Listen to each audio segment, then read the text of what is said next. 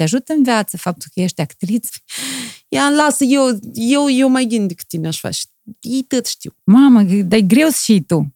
Pe dracu, eu știu câteodată manipulez cu chestiile astea. Cât arde un chibrit te îmbrăcat, da? Cred că ar trebui să mă duc să mă caut. Dar eu chiar mă întrebam dacă nu de-amul te-ai căutat. Ca să fie podcastul frumos și plin, Nu mă era olecțică. necesară. Ai necesar. E necesară tema asta, că asta atrage. Laudi cu performanțe sexuale. Nu e adevărat. Femeia care nu a făcut de mult sex este mai furioasă și mai rea. Mai când o femeie îți spune un motiv că e supărată, tu să nu crezi. Ea are, de fapt, cu totul alt motiv de ce e supărat pe tine, care vine de mult mai dinainte. Dar Explicat, cu ce te ajută în viață să știi viitorul? să-ți corectezi uh, viitorul. A, noi avem capacitatea să-l corectăm? Avem. Cea mai mare bătaie de joc de copilul tău este să-l lași să facă ce vrea. La chestii de teorie, eu știu tot, numai nu zbor.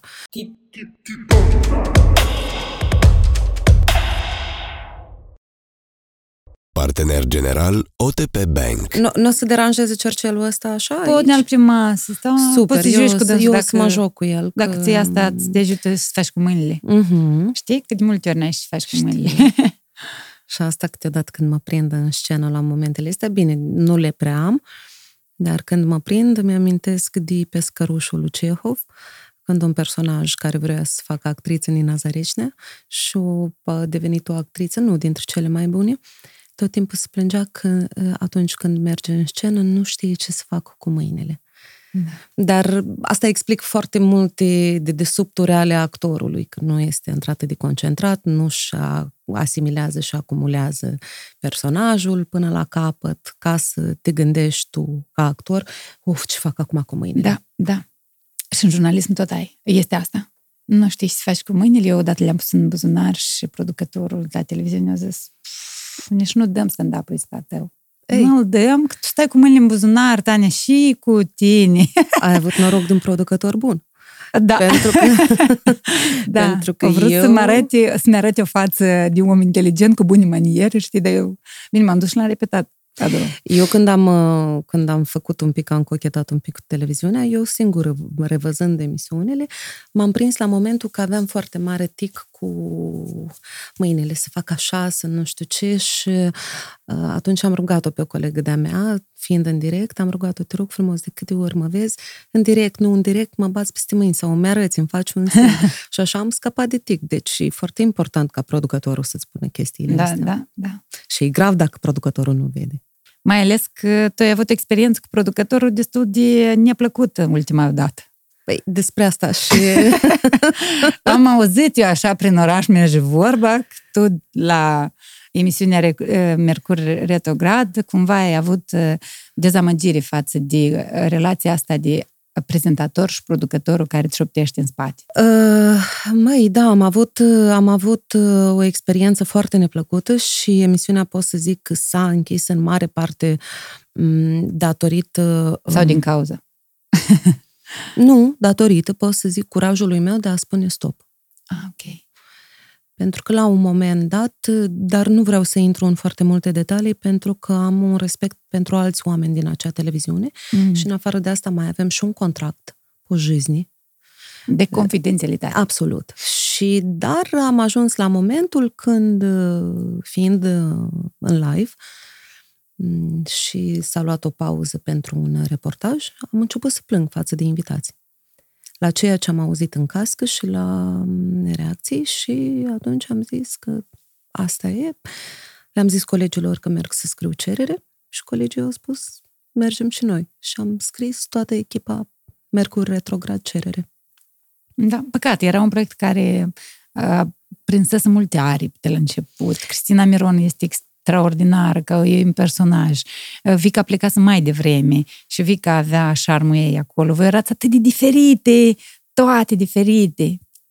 Tare ne-a plăcut. Anume, și Alexandru Pliesca completa atmosfera. da. Da, ne-a plăcut tot proiectul ăsta și păcat. Păcat de dâns. Știi mm? care a fost slăbiciunea acestui proiect? Că nu se știa din capul locului uh, ce se vrea de la proiectul ăsta. Uh, Dar ce trebuie să se vrea de la un proiect? Să ni se spună fiecăruia, mai ales că noi niciunul n-am făcut televiziune, Mm-hmm. să ni se spună fiecăruia ce personaj Aha. Avem al face. Firește că nu e ca în teatru sau ca în film, Da. dar măcar să știm pe ce drum ușor mergem. Și atunci când e o zăpăceală și când nu cunoști meseria asta, dar mai ești și zăpăcit ca persoană, Da.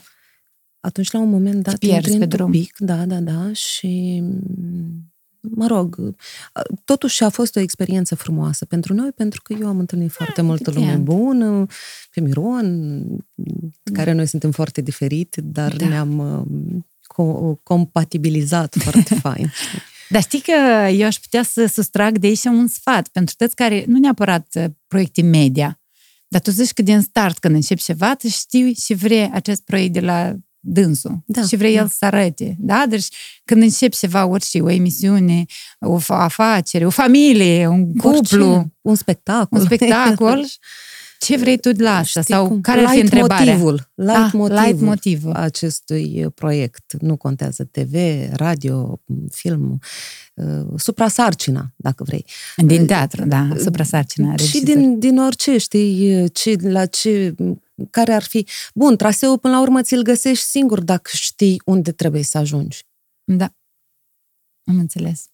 În primul rând, bine ai venit. Noi n-am apucat să ciocnim. Da. Haide. Ana Tkacenko la Titania Podcast. Mulțumesc frumos că ai venit. Mulțumesc că m-ai invitat. Noi deja negociem de vreo două, trei săptămâni. da. Ciocnim cu Wine Crime, partenerul nostru care ne împlă paharele de fiecare dată. Bine ai venit! Hai Bine să te-am bem un găsit. pic. Este un rozet al aventurilor. Mm. Uh, Ar și fi o crimă să nu-l bei. Asta este. Numai o actriță putea asta să zică. tu ești actriță la teatru Mihai Eminescu. Te ajută în viață faptul că ești actriță și, să, și în viață să capeți o anumită stare inițial artificială, după asta să o, să o trăiești chiar. Te ajută asta? Eu nu prea încerc să manipulez cu chestiile astea. Eu, de fapt, în viață sunt foarte sinceră, adică sunt foarte... Mi-e mai greu să, dacă mă trezesc plouată, Mm-hmm. să mă transform și să, să, să joc veselie, care ea apare la un moment dat, dar mi-e mai greu până ajung la teatru să mă uh, transpun în uh, Rol. energia personajului. Da, îmi imaginez, vorbeam chiar și cu... Cine vorbeam anume subiectul ăsta? Cu Igor, cred. Colegul tău, Igor Babiac. Babeacă, el spune că tăți cred că cutoria ai huinea, că nu știu ce, dar vină tu supărat, nu știu, nu a fost bun sex aseară da, sau și orice. O huinea, te-ai certat, te-ai, pardon, de certat. Hai.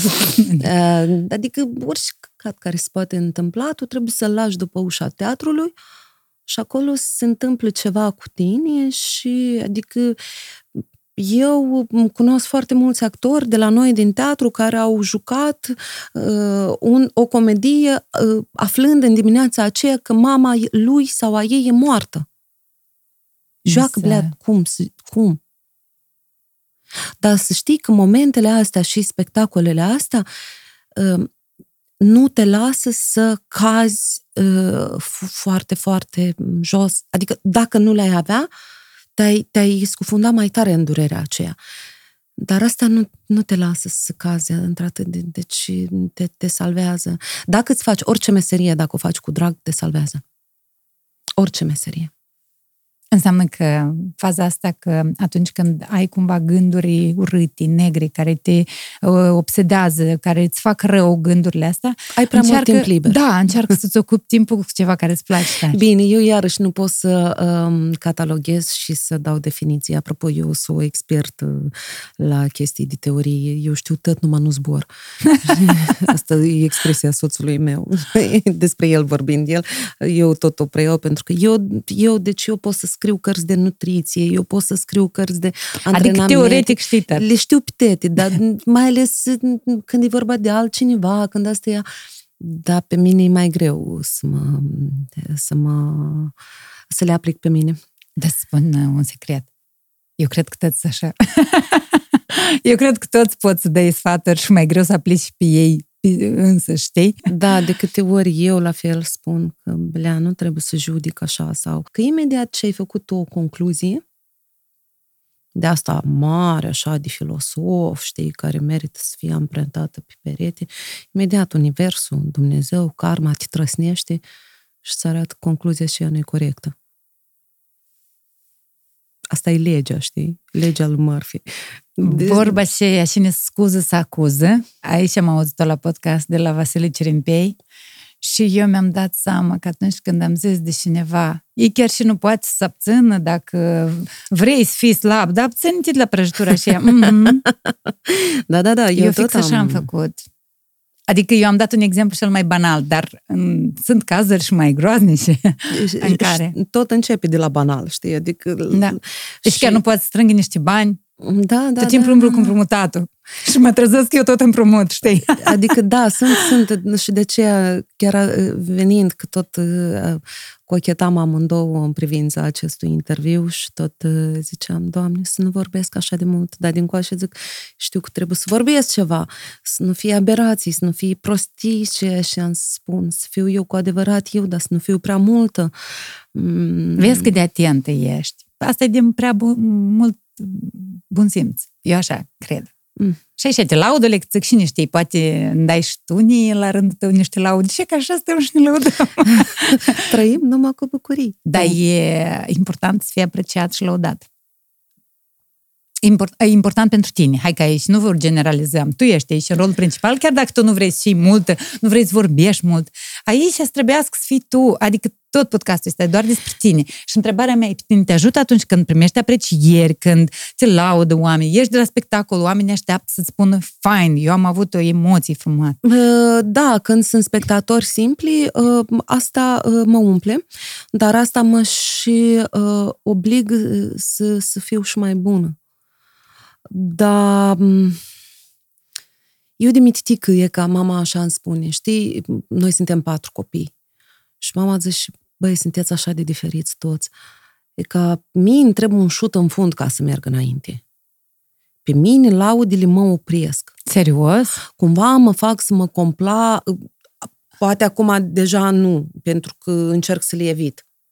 Aha, asta de mititică. Oai. Da, și mama la mine fiind uh, profesoară de matematică și psiholog, vrei, nu vrei, că eu da. am întâlnit zeci de mii de ca, copii și studenți, uh, ea înțeles, deja... Înțeles temperamentul tău. Da, și zis că nu, e mai bine un șut în fund, firește că foarte um, atent uh, șut în fund ca să nu, să nu mă demoralizez și să nu.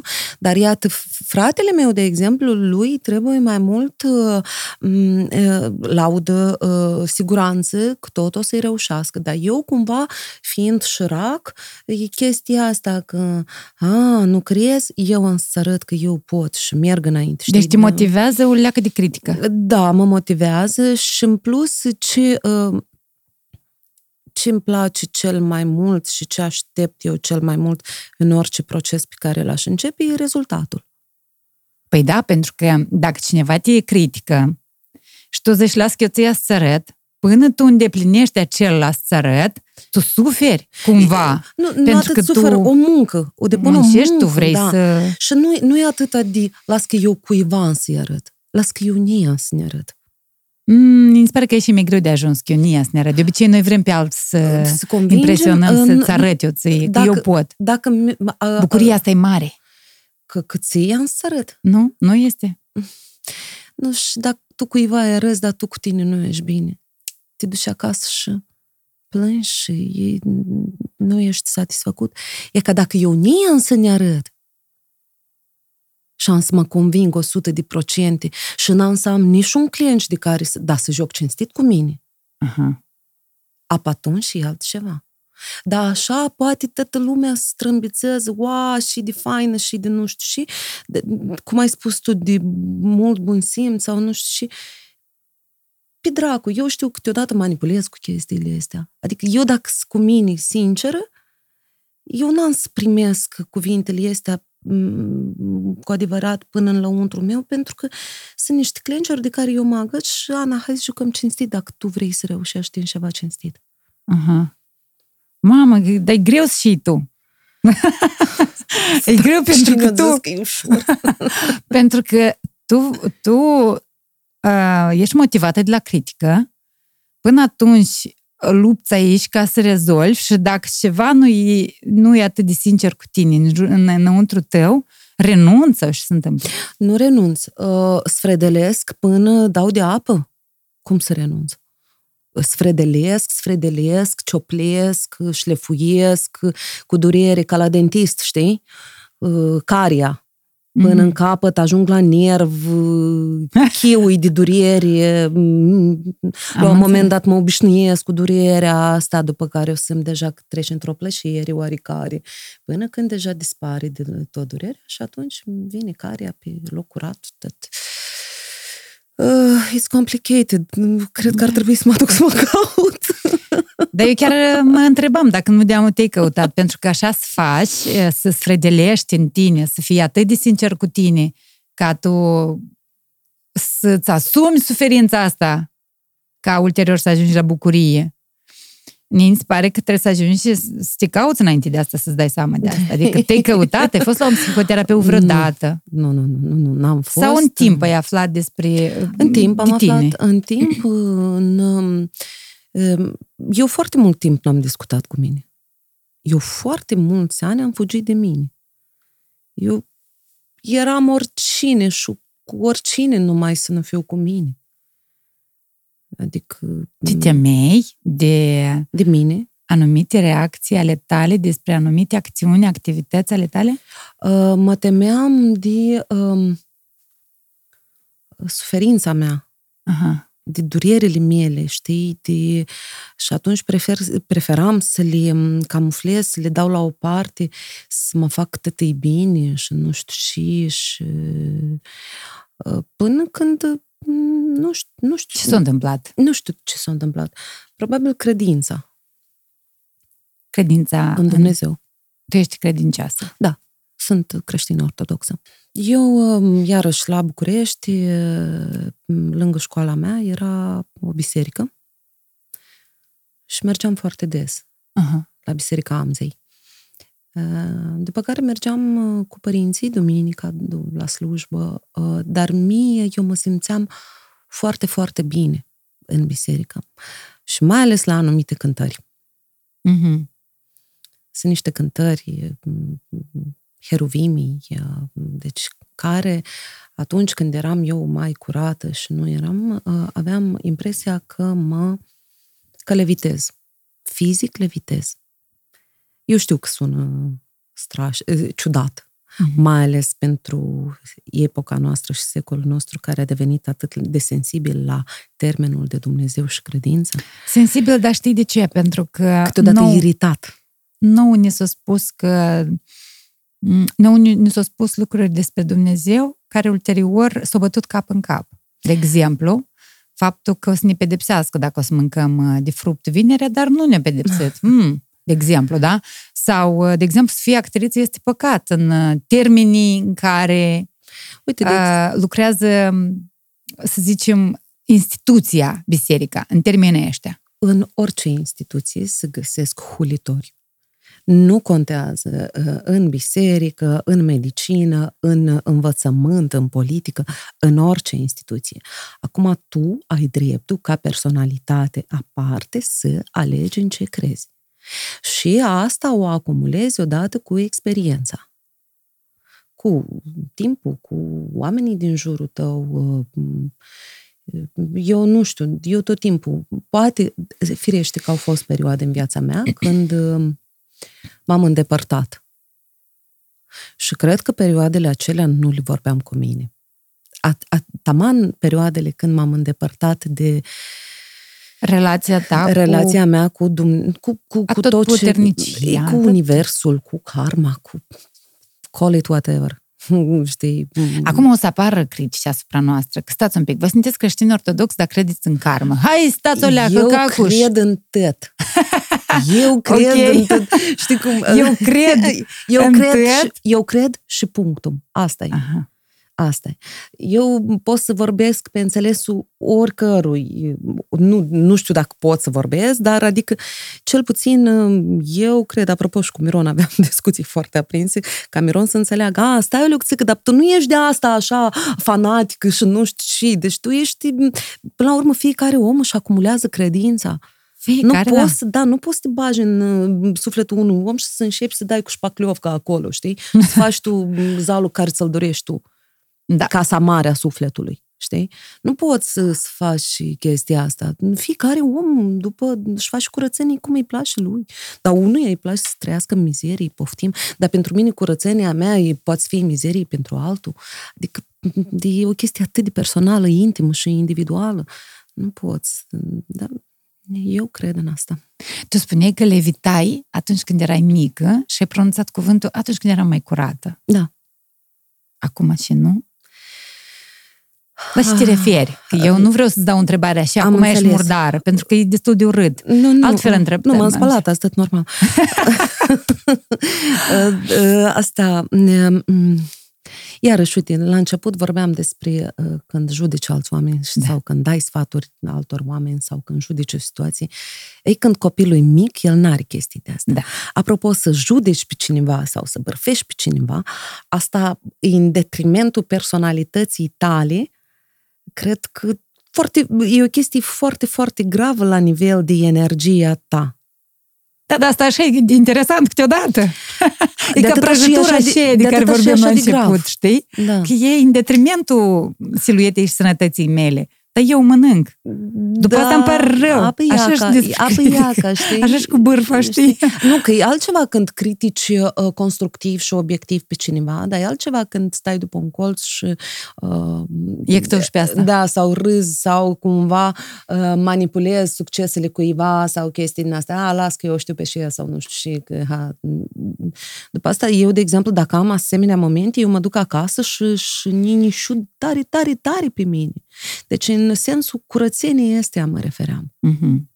În Pentru sensul- noi cădem în ispitele astea de a, de a judeca pe alții, de a... Uh, Dar nu-și ceri iertare și cât e de important să-ți ceri iertare de la cineva atunci când ai greșit. Cât de bine te simți după asta. Nu contează. Omul de la care ți-ai cerut iertare poate să zică, a, și de slab, ia că el a venit la mine și cer... Nu contează asta. Contează nu tu contează. singur. Exact. Și dacă o faci pe bune și dacă ți asumi greșeala asta pe bune, știi? Atunci, la felul ăsta de curățenie mă refeream Mhm. pe care eu încerc uh, câteodată să-l uh, caut în mine, pentru că el e în oricine. Numai că noi uh, găsim tot, numai nu-și trebuie. E important să ceri iertare. Mhm.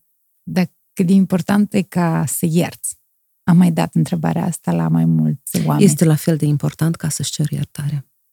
Să ceri iertare și să ierți.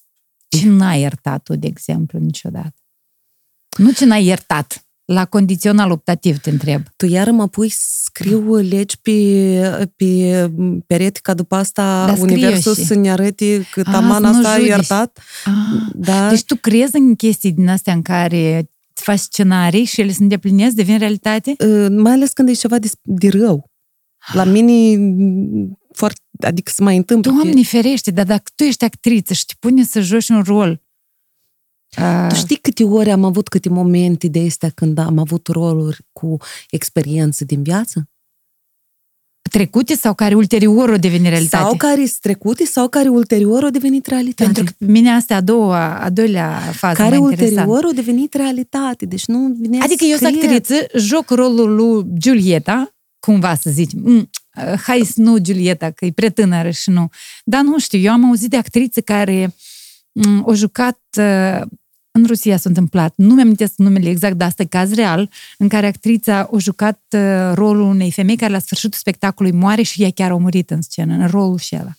Asta am învățat, mi-a spus Svetlana Târțău, la Academie de S-ar Artă. putea, s-ar putea, s-ar putea. Adică Cehov, la, la un spectacol de Cehov, nu, nu știu ce. omul și omul și a- a- asimilează cumva. Atrage? Vrei să zici? Mm, Mai ales când ești foarte deschis.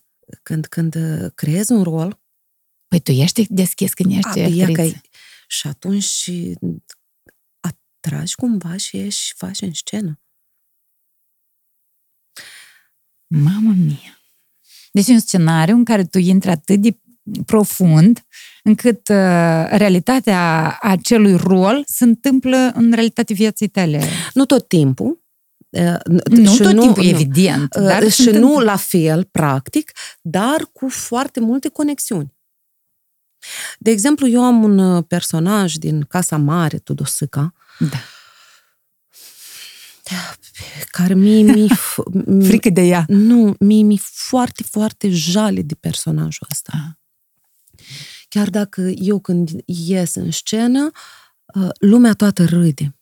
Dar pe ei de asta care îi învrăjghește. Eu, dacă ne amintesc eu bine, din Casa Mare, eu am văzut spectacol nu, numai că Acolo ani. este una din vecini care învrăjghește, dar, dar una care este care în roșu și care, bună ziua, eu am venit să-l caut pe Balache.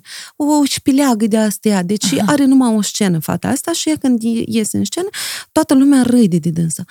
Băi, dar, deci fata asta, după mine, adică din perspectiva mea ca actriță, făcând-mi biografiile și analogiile cu alte personaje din literatură și nu știu și e după scena asta s-o duci să o omorât.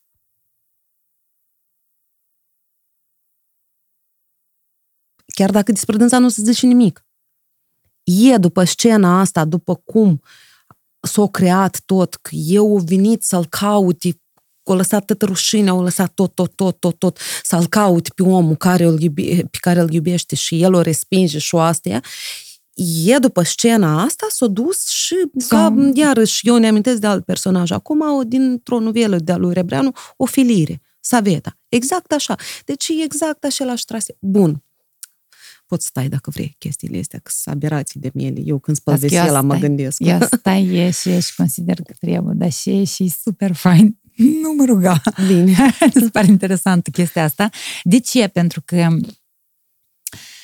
uh, eu aș vrea foarte mult tot ce discutăm aici, sau nu neapărat tot, dar anumite abordări pe care le facem să nu fie neapărat de dragul vorbei, dar să le abordăm ea ca în viață, să aplicăm în viață cumva. Și atunci, dacă tu ne spui că anumite um, roluri pe care tu le iei, ești deschis, ele devin realitate cumva în viață ulterior, dacă stăm și ne gândim, noi în viață nu avem momente în care, ei, dacă ea să-mi spună ea, ea ca soacră mea sau ea ca sor mea, dacă să-mi spună așa, eu să-i spun ea, să nu mai vorbească cu mine niciodată în viață, dar dacă soțul meu să vin la mine și n-a să ne aduc flori, eu cu dânsul să mă dispart mâine și, și dacă vecina mea a să încalce la bă, eu nu știu ce să fac. Și așa e că și se întâmplă. asta se întâmplă în viață. Și tu nu faci așa cum ai zis. Nu, nu numai, tu nu faci, sau poate chiar faci și lucrurile pe care tu le construiești în capul tău, din nervi și ai în tine mulți, dragi și ai în tine mulți, în momentul și ăla că, nu știu, ai ciclu sau te nervezi, uh, cumva ele se întâmplă. Și asta e ideea, cât de tare, ideea principală, cât de tare gândurile noastre ne dictează cumva viitorul, acțiunile noastre. Mie mi se pare că asta e ideea, că noi trebuie să ne... Noi suntem animale, nouă ne vin gânduri de răzbunare, de răutate, nu știu ce, dar noi suntem cu conștiință, și controlează-le. le putem controla, absolut. Le oprește-le aici, pe loc, transformă-le Sau le transform, exact, prin transformare, prin transformare, conștientizare, băi, dar stai un pic, nu, nu, nu, nu, pentru și gândul ăsta când, de la ce s-o luat, în primul rând trebuie să te întrebi de la ce s-o luat. Da. Foarte des gândurile negative care vin în tine sunt la niște dureri neclarificate a tale. Da. Frici. Foarte des. Și iarăși ne întoarcem Neiertări. la... Neiertări, da, neîmpăcări cu sine, cu deciziile noastre, regrete. Și ea ca iar ne întoarcem la carie. Cârț, cârț, cârț, curățăm ca să fie dantura frumoasă, sănătoasă.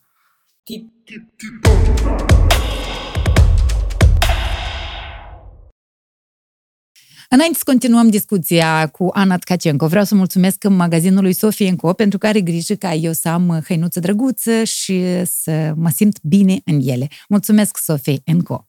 Ce înseamnă pentru tine prietenie? Mama. Atât. Da.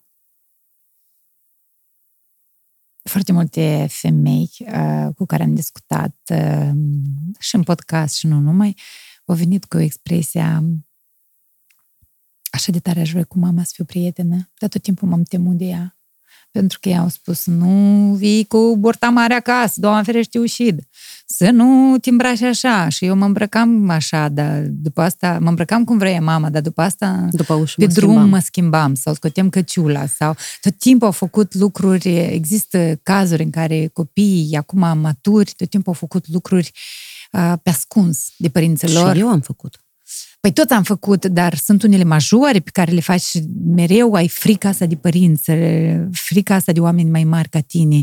Uh, faci lucruri pe ascuns, cumva, adică se întâmplă. Nu de tine zic. Da, că nu, se nu, întâmplă. că și eu, când, tu, tu când vorbești despre ceva, eu tot timpul asimilez și pun, uh, judec vis-a-vis de mine.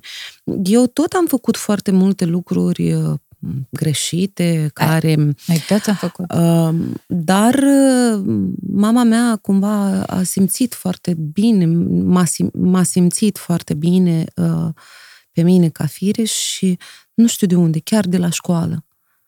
Tot timpul venea atunci când era cepău și mă salva. Tot timpul. Și asta m-a făcut în timp să înțeleg că câteodată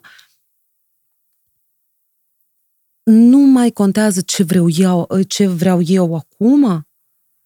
Că dacă o întreb pe mama și mama îmi spune așa, mai bine fac cum spune ea. Eu o să urmez Asta să acum, la înțeleg. vârsta asta.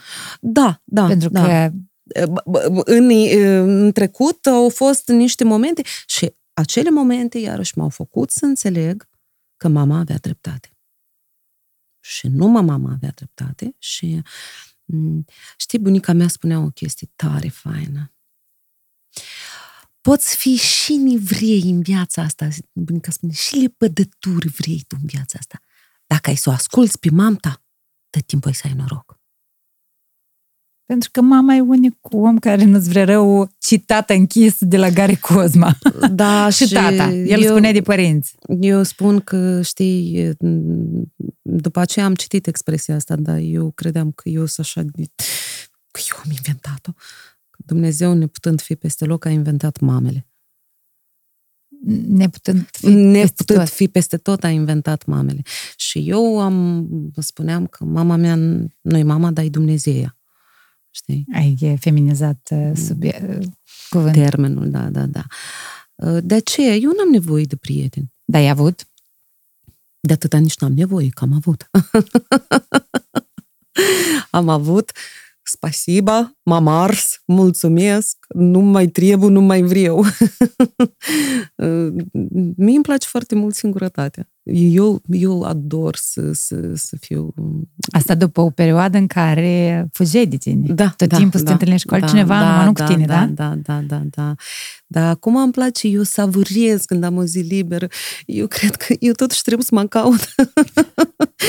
Mie îmi place să îmi trimit soțul la muncă și eu cu motanul și stăm amândoi acasă și să nu văd, să nu aud pe nimeni, să nu știu pe nimeni.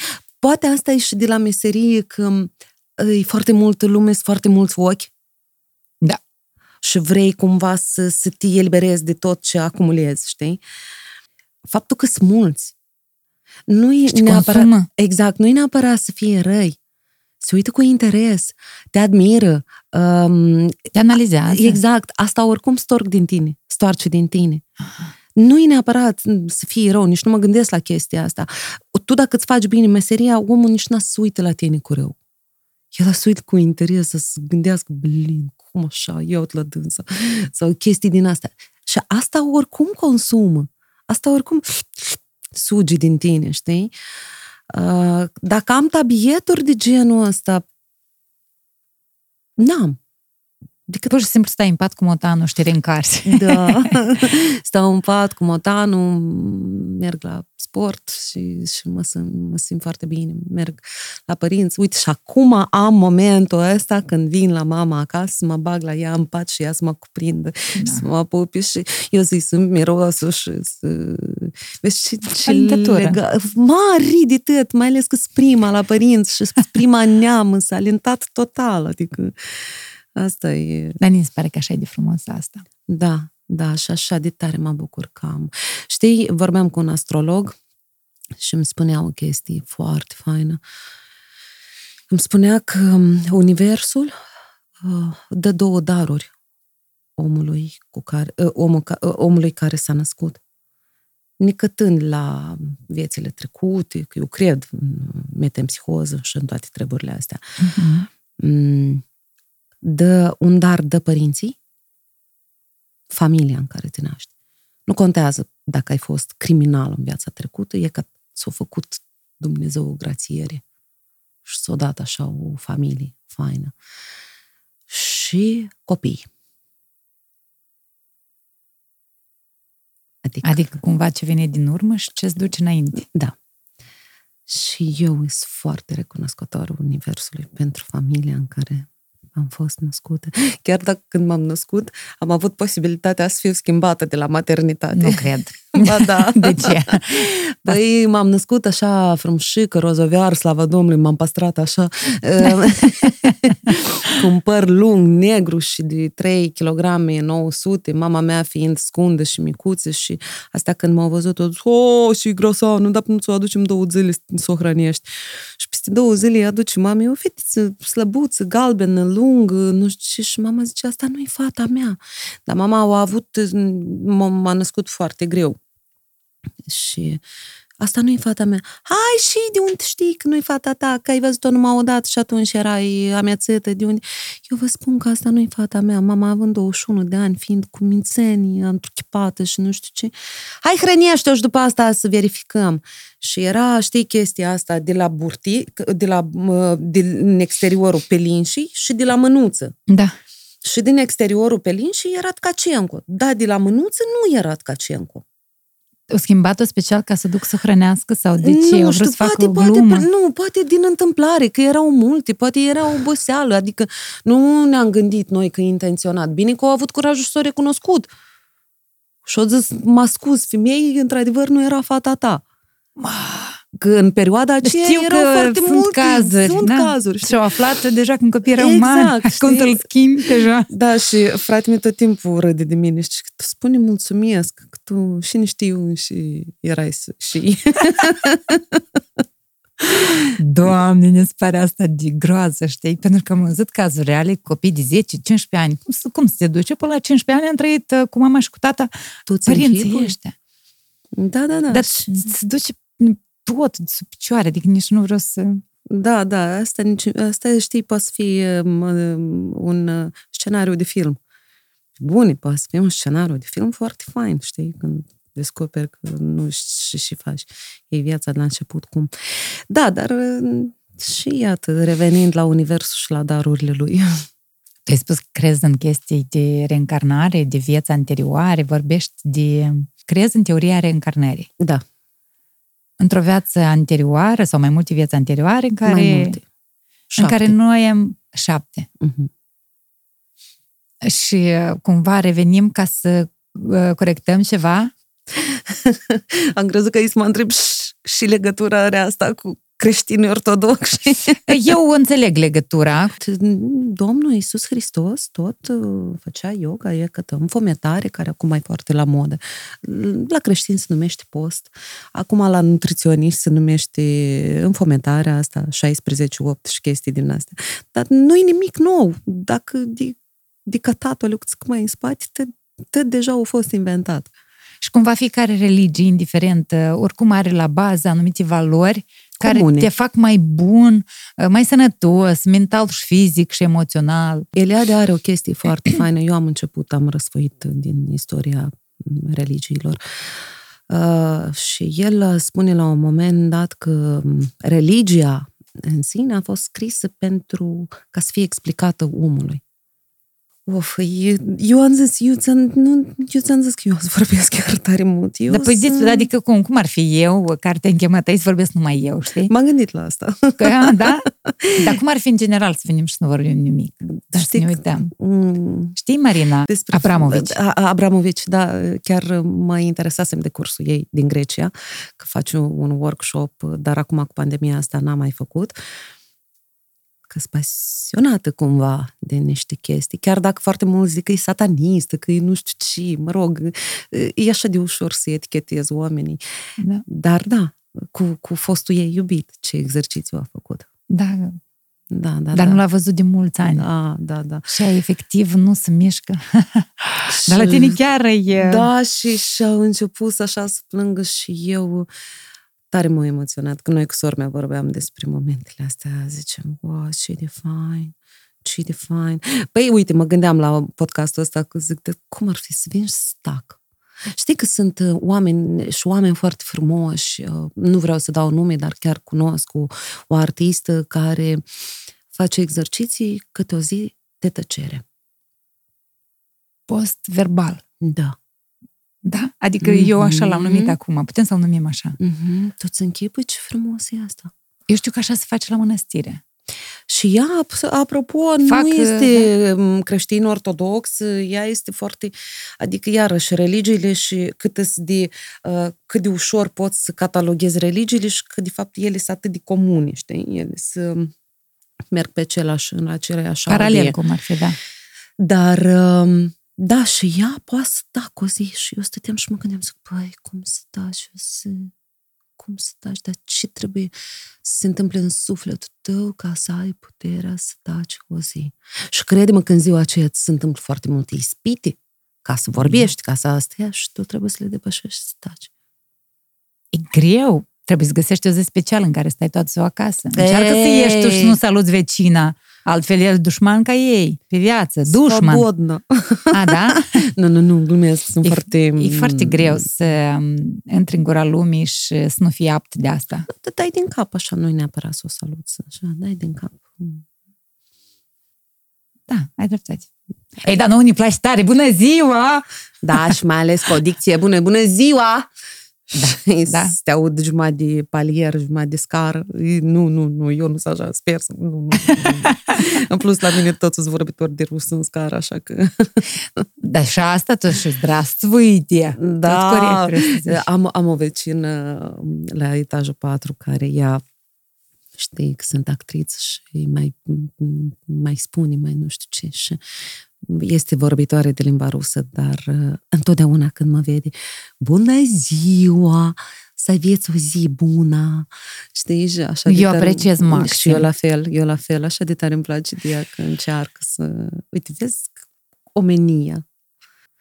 Da, tu știi ce am auzit eu într-un podcast uh, de al lui Buhnici și George Buhnici Da, da, din da, da, România. îmi place foarte mult. Spunea că e posibil cu oamenii care judică sau vin cu critic, că nu vorbesc despre colegi de breaslă, vorbesc despre oamenii din public, să zicem. Oamenii care ar veni cu o critică, ei te critică pentru că consideră că tu ai avut parte de succes fără să ai prea, să muncești prea mult, știi? Adică cumva ai ajuns acolo prin niște circunstanțe cum norocoasă și de asta cumva vin criticile. Dar tu n-ai de unde să știi cum a fost parcursul din punctul A în punctul B, știi? Și atunci, că neștiind acest drum, poate a fost hăt pe împrejur la Moldova Da, Film și da, a venit fix da, aici, Da. cu m, în genunchi sau în coate. coate, cu sânge, cu tăt, cu mușchi, cu lăcrimi, cu tăt. Dar știi care e faza? Eu acum m-am amintit de o replică m, care m, tot timpul... Eu am absolvit facultatea cu note foarte bune, știi? Și cineva oh, mi-a replicat, ei, dar păi, și acolo de făcut, vă duceți să vă strâmbați două ori și clar că ai să ai 10, știi? Deci cam chestii din astea, știi? Dacă... Adică te-ai, schimba, te-ai strâmbat de două ori, cu spunea și Slava Sambreș, că la teatru nu e, când ea, cu cât mai tare te-ai strâmbat, cu atât mai ghini, știi ce acasă și vii iar mâine. Da, da, da, păi e ca așa, cam așa, știi, oamenii care nu știu despre momentele astea, dar ele sunt destul de dureroase. Eu am avut... Bun, și eu nu pot să zic eu am avut, că eu nu, nu am avut atâtea roluri ca să pot să vorbesc eu, cariera mea de artistă, de nu știu ce, știi. Ești modest. Dar în, în meseria mea am avut momente când nu puteam să dorm noaptea. Mă trezeam la trei noaptea și stăteam în fund și plângeam și ziceam că eu vreau să termin tot mai repede. Eu am avut așa momente când credeam că nu mai, nu mai pot. Asta e vorba de viața profesională? Da, da, da, da, da, da, da, de profesie, de... Ai vrut vreodată să te lași de teatru? Nu, de teatru, uh, ne- de, mi-era ciudă că nu îmi reușește și nu prind uh, miezul, nucleul personajului și la ceea ce se întâmplă în scenă și paradox, că taman în momentele și și îl prindem. Dar uh, neasimilându-l încă, știi, uh, chinul ăsta, chinul facerii, dacă vrei. Da, naște. Da, da, știi? E că asta e. Și oamenii care nu știu momentul ăsta vin la un spectacol gata format și zic, "Puf, ia, lasă, eu, eu, eu mai gând decât tine aș face. Ei tot știu. Adică sunt din ăștia care... Dar, de obicei, oamenii sunt foarte deschiși și foarte publicul este foarte deschis și foarte fain și am, am eu, eu, eu am niște admiratori care m-au făcut să mă simt actriță de Hollywood, știi? Adică m, am un cuplu de la Orhei, Elena eh, Gâlcă, n-are nicio legătură cu Ghenadie Gâlcă, care ea, m, ea vede, știi cum uh, Laura Stoica avea o melodie, tu mă vezi mai frumoasă decât sunt eu, știi? Uh, ea mă vede mai mult decât fac eu în scenă și adică oriunde în țară m-aș duce cu spectacole, ea poate să vină cu soțul ei să-mi facă o surpriză și să vină la spectacol. Și după să te aștepți. încă. Exact, și să fii foarte, adică ea m-a făcut să mă simt uh, și eu îi ziceam, nu, să te rog, nu, și nu, că noi te adorăm și adică cam... De asta te, um, câteodată te face să fii mai sfită decât... Da, adică nu, tare, mă probabil în rușinez. unele cazuri ar trebui să te bucuri, să ridici fruntea, să ia uite unde sunt eu, știi? Mm. Dar tu mai tare cobori și vrei să te în- încovrijești. Da, eu, da, mie mi-e rușine de momentele astea. Nu știi cum să reacționezi la nu reacțiile știu, astea. nu la, știu, sunt ale oamenilor. moldovancă. Dar Nu, cum ca- sunt moldoveni? Da, și, deci trebuie să zic că așa sunt eu modestă și nu Da, știu cum așa să sunt eu. uh, reacționez. Chiar nu știu cum să reacționez.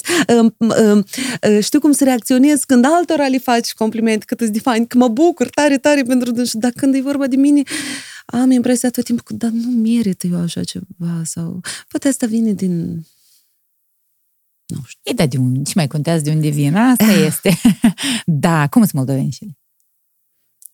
Șele mai, șele mai. nu știu cum sunt moldoveni și știu cum sunt eu.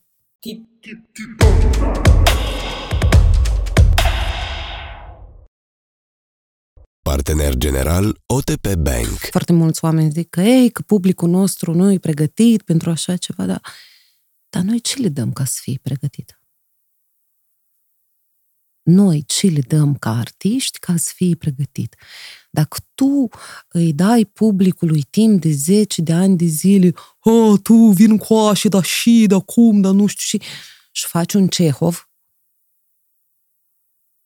și omul nu înțelege, Păi dar clar că nu o să înțeleagă dacă tu până amu i-ai dat un și mai faci așa, du-te, fa așa, vin uai.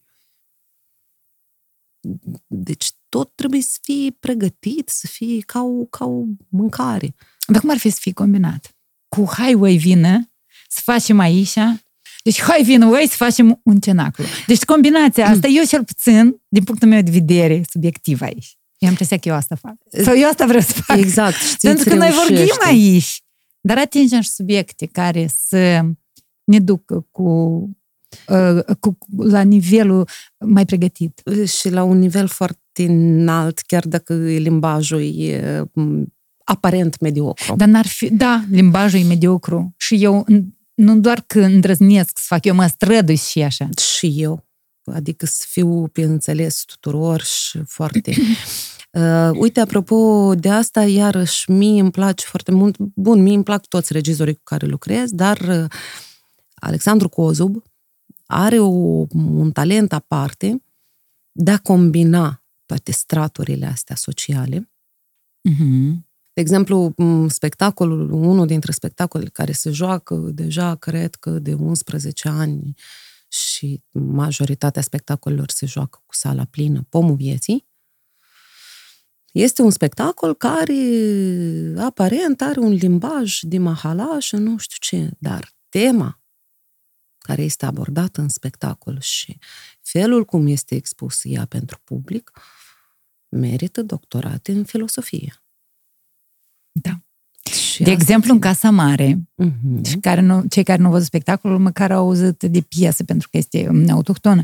Casa Mare mi s-a părut plină de chestii în care, din care avem de învățat. Simplu fapt că omul acela suferă doar din cauza gurii lumii. Mm-hmm.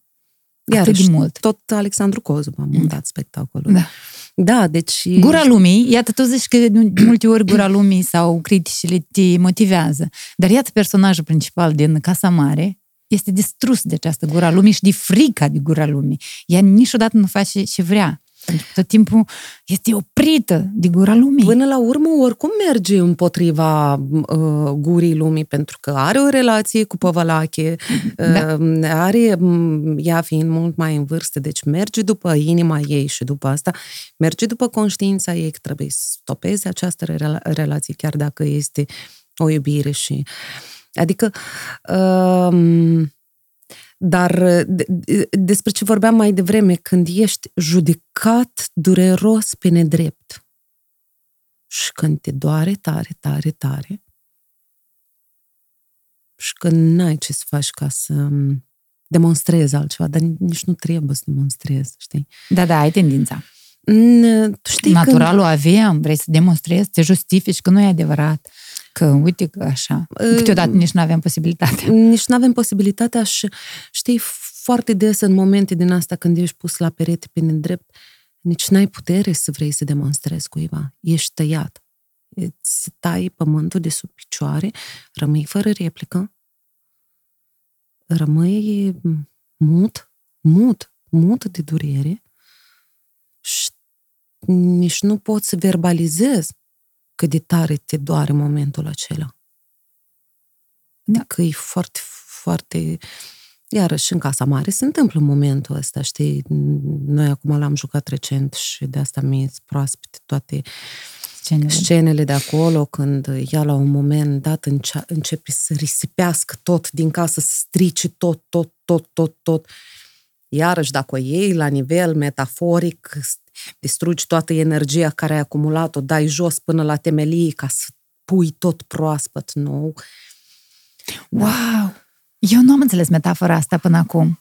Deși e frumos să facă discuții după spectacol sau să fie discuții după un film sau... Eu n-am înțeles până acum că asta e sensul la distruge uh, și a face din nou curăți, pentru că tu... A curăți tot, tot, tot ce ai acumulat. Și ce iar au ne acumulat la curățenie aceea da. de care tu ziceai.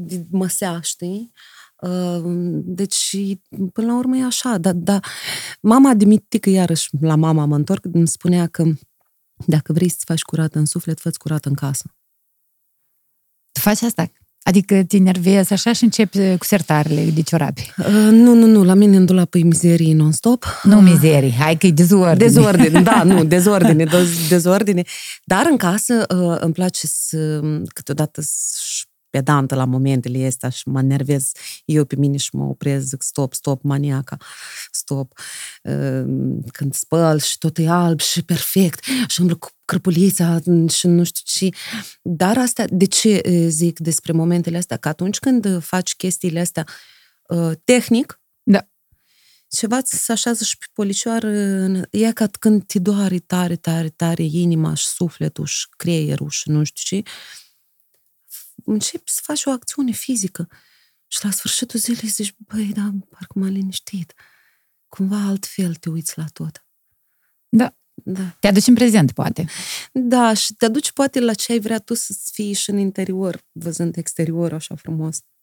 Mm, da, da, și vrei acum o leac să te contează, dar nu-mi vine cum. Că există și obsesiv-compulsiv, despre care vorbeai Ina Colbasiuc în, în, în podcast, da.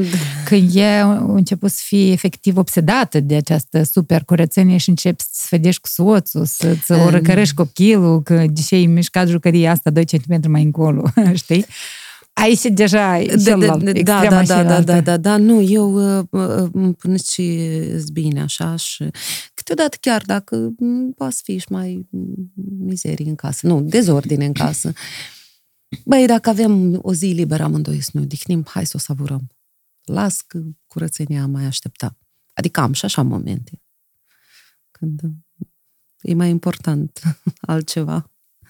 Altceva. Hai să vorbim despre acest altceva. Cuplu, dragoste, sex, importanța lui, comunicarea. Cum, cum vezi tu? Libertatea. Libertatea în cuplu este foarte importantă. Este cea mai importantă. Libertatea asta înseamnă, în primul rând, încredere.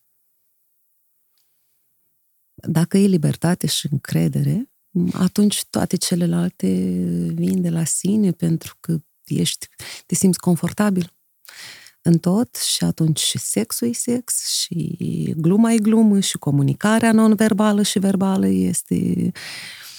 Mie mi-a plăcut că ascultam podcastul cu Dina Zaeț și mi-a plăcut că, măi, dacă omului tău îi place să duc la obeții cu prietenii, deși tu trebuie, nu, ca femeie să astea, el oricum a să fac tot posibil și la un moment dat el a să ascunde de tine și tu este nervios și a să apară tum, tum, tum și mai mult și la un moment dat a să fie un cutremur grav. Deci ai, ai puterea. Bun, eu acum sunt genială după și am avut în viața mea niște cutremuri, știi? Dar între mine și soțul meu este în primul rând libertate totală, chiar dacă poate el, mititelul, mititelul. Mititelul. E tăți, tăți bărbat. Chiar dacă el cumva poate și are niște frici undeva.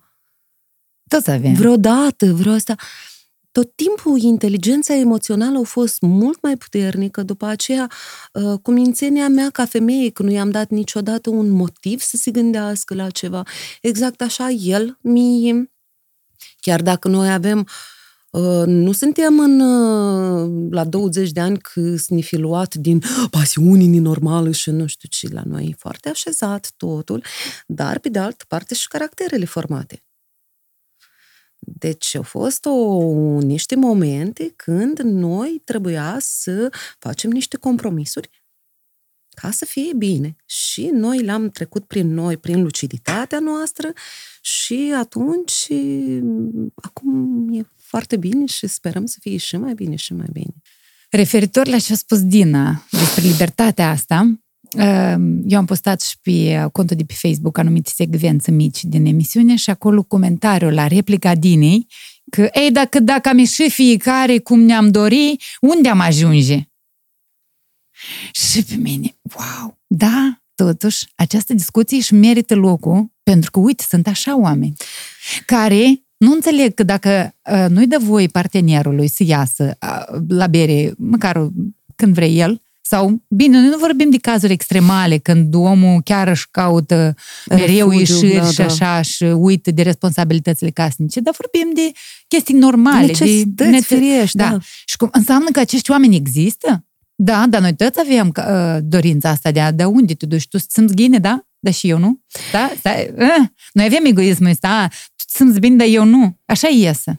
Tu să te duci să ieși la bere să simți bine, dar eu nu? Sau tu să te duci cu fetele în oraș să simți bine, dar eu nu? Și înseamnă asta, știi? Cam, cam asta ar, ar, ar, ar fi în esență uh, replica. Nu că eu nu-i dau voie, dar de ce să ducă și... Înțelegi ce vreau să zic? Asta e egoism, asta e, iarăși, e vorba de, probabil, legile nescrise a fiecarei relații și înseamnă că e ceva... Știu câteodată am așa momente când întreb soțul meu, dar tu azi nu, nu te duci nicăieri?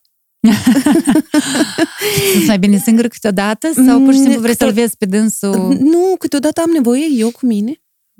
Eu cu, adică și nu, nu ascund momentele astea și el, dar știi că, cum, e, cum e faza? Că iarăși dacă ești hâtrișoară, mai poți, dacă la început se întâmplă într-un cuplu că ies mult mai des unul, mă rog, na, da, cu da. prietenii cu astea, libertatea asta îl face să nu mai vrea să iasă. Da. Da, nu, că așa nici acasă nu vreau. Așa, așa vreau cu tine azi. Nu, nu, nu, nu vreau nicăieri, e ca mie strâng. Chiar dacă noi cunoaștem, adică suntem niște cupluri și eu știu cu cine, băieții strâng azi, dar eu mă s-obosit și vreau să stau acasă. Știi, asta tot... Știi, și mă gândesc eu că asta poate fi o lecție pentru părinți așa de bună. Știi de ce? Pentru că exact cum în cuplu, eu nu-ți dau voie să ieși, părinții spun, eu ți nu-ți dau voie să faci asta. Și copilul face pe ascuns. Da. Și atunci relația de prietenie dintre mamă și, sau tată și copil s-a dus naibii. Mama mea tot Așa timpul mi-a dat voie să fac ceea ce vreau eu, dar a zis că trebuie să-mi asum. Trebuie să-mi asum. Pe de altă parte, este tot o expresie. Cea mai mare bătaie de joc de copilul tău este să-l lași să facă ce vrea. Da, da, este antonimul așa am spus eu. A, băi, iaca. Dar cum, care calea de mijloc atunci? Ei, am să iau și am să-ți spun. Până ce nu știu, dar părinții mei întotdeauna au fost alături de, de, de noi în foarte multe gafe pe care le-am făcut, credem. Părinții mei știu cum se fumează o țigară și nu numai o țigară datorită lecțiilor pe care noi i-am învățat. Adică... Voi ați învățat părinții voștri să fumeze. Nu că i-am învățat, că nu le-am pus țigara în gură, dar ei știu cum miroasa țigară, ei știu ce înseamnă un om bat când vine, ei știu ce înseamnă multe, multe chestii prin noi. Mama așa și zice, Ana, eu prin tine m-am maturizat mai, mai, mai repede. Da. Adică, da, asta a fost. Bun, între noi și diferența nu e așa de mare, 21 de ani, știi? Da. Dar și cu ăștia, și cu fratele meu care a fost născut la 40 de ani, exact aceeași relație de prietenie o au. Da, e curios. Deci, iarăși, libertatea. Libertatea și în fața părinților și în, și în cuplu. Eu fac și alte chestii, scriu niște articole și șeful meu direct îmi povestește la un moment dat că are o fată de 18 ani și îi vine la un moment dat în birou un pachet, livrare. Și îi spun, nu, ți-a venit vreun cadou? Și el zice, nu, asta e pachetul de țigări pentru fica mea. Eu uh, le comand din uh, Anglia pentru că vreau ceva și mai bunișor și mai la preț bun. Și eu zic, wow, știi, tata să cumpere țigări fetei din timp, la preț redus și de calitate. Și el zice, da, decât să fumeze orice prostie, decât să fumeze pe ascuns, să ducă pe după clădiri să fumeze, unde poate să împiedic și cade sau o așteaptă alte pericole, da? Da, da. Eu pot să fac asta la balcon, să o fac uh, cu mine. Și mine cumva m-a mirat, dar eu să, cum ai spus, sunt moldovan, că pe mine asta nu mă... Eu, cum, așa e posibil, știi? Și după asta am analizat și am zis, wow, da, decât să o fac pe ascuns, cu țigări ieftine sau cumva și, și eu spune că da, nici nu-mi place asta, dar eu când eram de vârstă ei fumam, da, și... Un exemplu minunat. și, și știi chestia asta că te duci pe ascuns, fumezi o țigară, nu știi în ce companie ești și la un moment dat poate fi alte, alte ispite, alte chestii, adică e mai bine, e mai în siguranță acasă. Eu cele mai buni și de calitate beții le-am făcut acasă.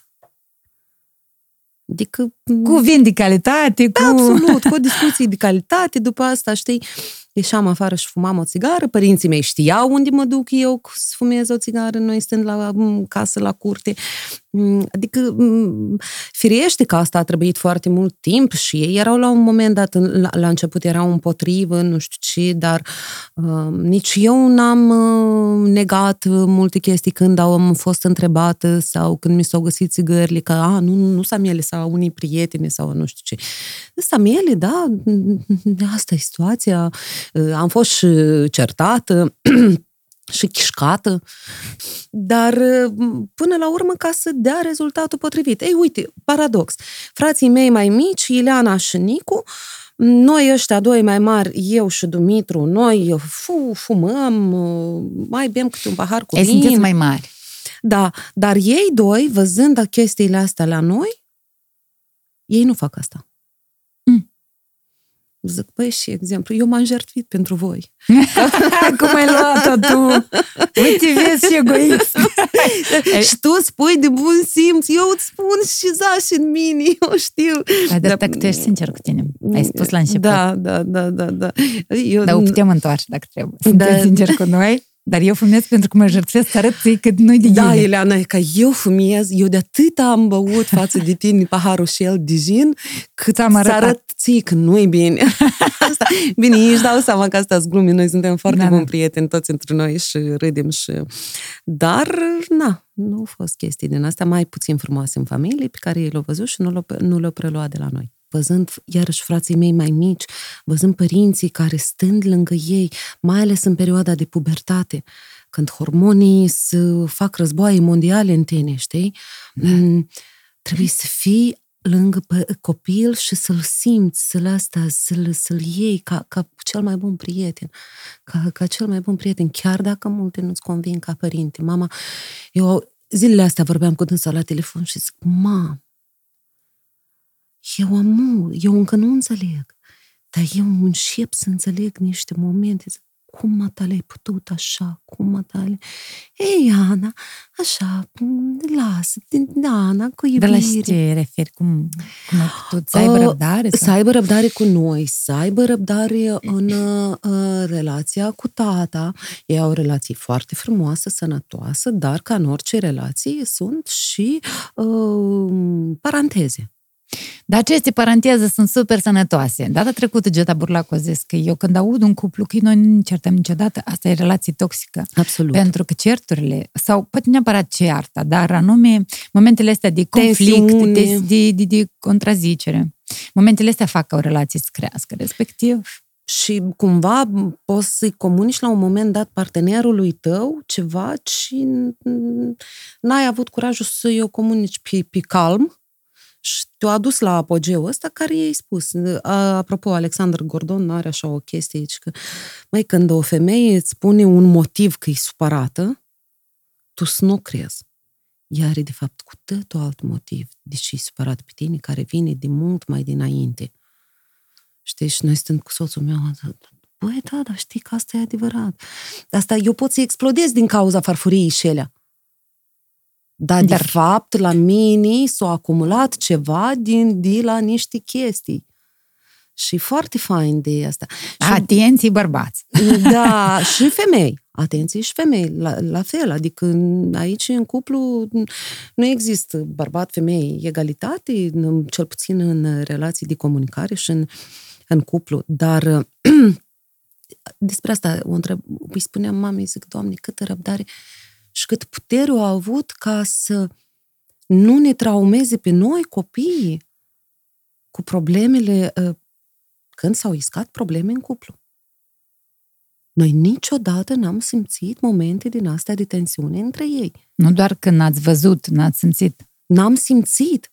Deci a, asta trebuie să ai foarte multă înțelepciune ca să... Știi, sunt foarte multe mame, tați, care dau vina uh, că lasă-mă în pace, că of, că sparat tato, că nu știu și, sau pe mamta, că nu știu și... N-am avut niciodată momente din asta.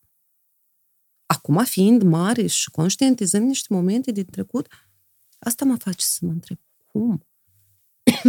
asta e chiar... Și asta e o lecție superbă. Pentru că părinții foarte des fac asta în fața Foarte copiilor. Des. Aud, copiii aud, suferă. Niciodată n-am auzit-o pe mama să, să, să-l judece pe tata în fața mea sau of, că nu știi și ne-a făcut tată în seara și ea, of, că a venit bat sau nu știu, chestii din astea, na, care să... La, sau să, la... Vorbe, să se plângă la telefon unde e prietene de față cu copilul sau unui prieten de față cu copilul. Știi, uite, acum vorbind, îmi dau seama că mama mea tot n-are prietene.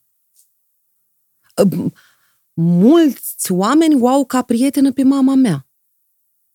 Dar ca ea să se dăstăinuie până la capăt cuiva, nu știu dacă există așa cineva, poate doar mie și poate foarte rar. Mm-hmm. Și poate de la un timp anumit. Dar ca să nu mă traumeze pe mine ca, ca și copil, ca și asta, dar niciodată n-am auzit-o să se plângă pe ceva. Niciodată și-au avut perioade foarte grele din punct de vedere material, din punct de vedere emoțional, când, dar ei tot timpul au fost un întreg. Nu știu mie cum. mi se pare că tu totuși ai prietene. Pentru că, dar mie, e subiectiv. Dar știi de ce? Mm. Pentru că, din punctul meu de vedere, o prietenă nu este mai bună sau mai rea în funcție de cât îi spui și cât nu îi spui. din punctul meu de vedere. Cu siguranță ai prieteni cu care tași. E ca oameni, din punctul Care meu de ți vedere... confortabil staci. Da, staci. Sau, de exemplu, oamenii care nu... Dar cum la tine? Da și... A, și ți-ai cumpărat și... Da și... Cum te împaci? Nu trage din mine niște chestii să-i le spun neapărat. Dacă eu vreau să-i le spun, îi le spun fără ca ea să mă întrebe. Am așa Atunci, oameni. iată, înseamnă că tu ai prieteni. Am așa oameni uh, în teatru, m, Angela Ciobanu este o actriță m, m, impecabilă și care, de la care învăț foarte mult și care cumva, m, deja fiind de 16 ani împreună, îmi citește ochii și m, poate să-mi spună doar atâta. Anușca, să știi că noi cu Ion suntem cu tine.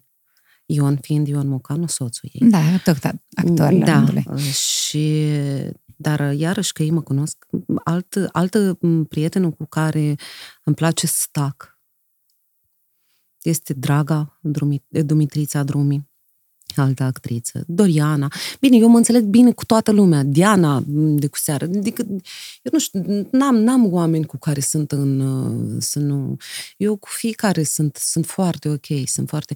Mm, uh, Altceva este probabil că nu-mi place să obosesc oamenii cu mine. Nu ești absorbită de sine, cum ar fi. Încerci să nu fii. Da, nu, poate eu sunt absorbită de sine, de mine, dar când sunt cu mine. Păi da. Când sunt cu mine, când suntem cu noi, toți suntem absorbiți de noi. Dar când sunt în așa, prefer să nu, chiar dacă pot să trec printr-o situație foarte, foarte, foarte grea, am avut așa moment când am trecut printr-o situație foarte, destul de așa dură și nimeni dintre prietenele mele, colegii mei, nu știau prin ce trec și aveam momente când uh, eram foarte bine în camera de odihnă în timpul spectacolului și fugeam în baie și explodam în plâns, plângeam, ștergeam lacrimile și ieșeam înapoi. Eu n-am să te întreb despre momentele astea, lumea știe că Au ai avut și trecut. probleme pe partea personală. Da, da, da. Dar tu ești acum într-o căsnicie fericită, ce mai contează momentele celea Da, de, da, da, care da. le-ai depășit și eu nu vreau să duc acolo. Eu vreau să duc unde e bine. Da, da. Am mai zis-o la mulțumesc. podcastul ăsta. Hai să ne ducem acolo unde e bine și să ne amintim de Uf, rău. Tare îți mulțumesc, tare, uh, nu, nu vroiam, chiar era să întrerup podcastul în sens că să, să zic Știi că ne-am stop, făcut că nici nu ți-am zis. Da, să zic stop, te rog, nu mă întreba de momentele astea, pentru că ele deja sunt răsuflate și parcă nu au fost cu mine. E interesant numai dacă avem de învățat ceva de acolo. Dar cu siguranță a, se vede că ai învățat. E, Știi, eu tot timpul când aveam vreo 20 de ani mă uitam la femei înțelepte, mai, mă rog, și ziceam, wow, cât de tare mi-aș dori e ca așa să ajung, știi? Și probabil experiențele pe care le-am avut m-au făcut să îmi găsesc drumul unde trebuie să ajung la femeia aceea înțeleaptă, la care încă urmează să ajung. Dar, uh, cum spunea Nata Albot, spunea, dar ce rost are să regreți? Da, Când nu mai poți întoarce nimic. da, da. Hai să mă gândesc cum o să fie în viitor. Numai că nu întorci timpul să să mai speli lu- rufele, să nu știu ce. știi? Da. Ana, da, din punctul tău de vedere, femeia care nu a făcut de mult sex este mai furioasă și mai rea. Hai să nu vorbim uh, în termenii chiar super populari și să zicem că femeia nefătută e spurcată. Măi, tu știi, eu cunosc și femei futune care spurcă. tu știi că eu, asta, eu nu știu, eu, e că iar mă duc la mama mea. Tata când era, ei când erau tineri, tata se duce pe vreo 3-4 luni în deplasare, în, în Krasnoiarsk, în, în astea. Da. Și n-am văzut-o niciodată furioasă pe mama, știi, din cauza la lipsii de vorba aceea. Mm, Dar tu, Dar eu tot n-am... și te vorbești despre tine când vine subiectul ăsta? Nu, nu, nu, nu, nu, nu, nu, sunt sunt foarte ok cu sexul. cu sexul. Da, sunt în foarte toate ok. punctele de vedere. Da, da, da. Și să vorbim Uh, despre dâns tot. Și să vorbim despre dâns tot. Uh, Poate un... cre- Eu nu știu, eu nu știu, asta trebuie de-l, de-l, de-l întrebat pe om. Dacă el mă vede, dar cumva nu, nu s-a ajuns momentul da, ca da, să, că, să, probabil să duc lipsă. simți, dacă, adică din, din experiența vieții, tu... Am avut perioade când uh, eram, uh, adică în abstinență de mai mult timp și atunci eram mai irascibilă. așa e? Când E locuiam cu adevărat. părinții, da, și asta, apropo, uh, chiar mi-au făcut și niște probleme uh, la nivel de sănătate. Deci Și când sexul m- este sănătos, în Și primul când m-am rând. dus la medic, medicul ne-a scris, a zis, vrei să scriu, du-te te fugi sau ce să scriu? Nu, trebuia să scrie, se recomandă sex de trei ori pe zi dimineața. Obligatoriu trebuie să Ah, scrii. Nu se recomandă. Uh, Dar da, deci asta mi-a dat niște probleme la nivel de, de hormoni, de tot. uh, Da, m, și apoi mama îmi spune, când trăiam cu dânsul, era mai irascibil așa și... da, nano a venit odată. Și eu stăteam cu părinții acasă și nu știu și, și el zicea că E și faci tu sâmbătă seara acasă? Du-te femeie, că ești fute, am cât poți. Dar tu stăteai acasă și așteptai să vină prințul. Nu, dar eu stăteam cu părinți când ni, foarte, era foarte bine cu părinții. Adică eu poate nu conștientizam că am nevoie de chestia asta, dar dintr-o parte cred că câteodată se vede mai bine. Da, Sau ești mult mai selectivă și atunci nu prea da, și îi de aduci selectivă oriunde. și am fost. De selectiv și ai fost. am fost. Da, nu. Dar acum nu știu dacă sunt nervoasă sau asta, pentru că omul nu dă timp să-și nervos. Nu te lasă să fii inferioasă. Exact, exact, da. E ca și mă lăteți bărbatul și... Ba da, proste, nu mă plâng, tătă. Știi, sunt femei care vorbesc foarte mult despre sex. Foarte mult despre sex. Uh, și cumva Tu îi dai asta... o calificare la aceste discuții? Le dai, adică asta îți pare r- într-un Da, fel, rău sau mm, bine? mm, Sau? uh, uh, Când femeile vorbesc prea mult despre asta și când îi faci pe cei din jur să se simtă aproape în disconfort, asta înseamnă că le lipsește chestia asta. N-am observat asta. N-am observat chestia asta. Eu am observat pentru că în adolescență și în tinereța mea, să zic, în perioada facultății, să zicem, prieteneam foarte mult cu băieți. Nu știu cum am trezit eu, că avem mai mulți prieteni băieți decât fete și pe mine mă deranja la băieți laude cu performanțe sexuale care, care mă făceau să cred că nu numai că nu au performanță, dar acolo e trist, știi? Da, da. O fi și, din, și în cazul fetelor la fel. Eu nu vorbeam despre chestia asta de, de, de, De laude. De, da, de laude, dar uh, orice temă de discuție se reduce la sex. Mm-hmm. Adică m, să luăm cea mai, nu știu, toate temele de discuții ajung la sex.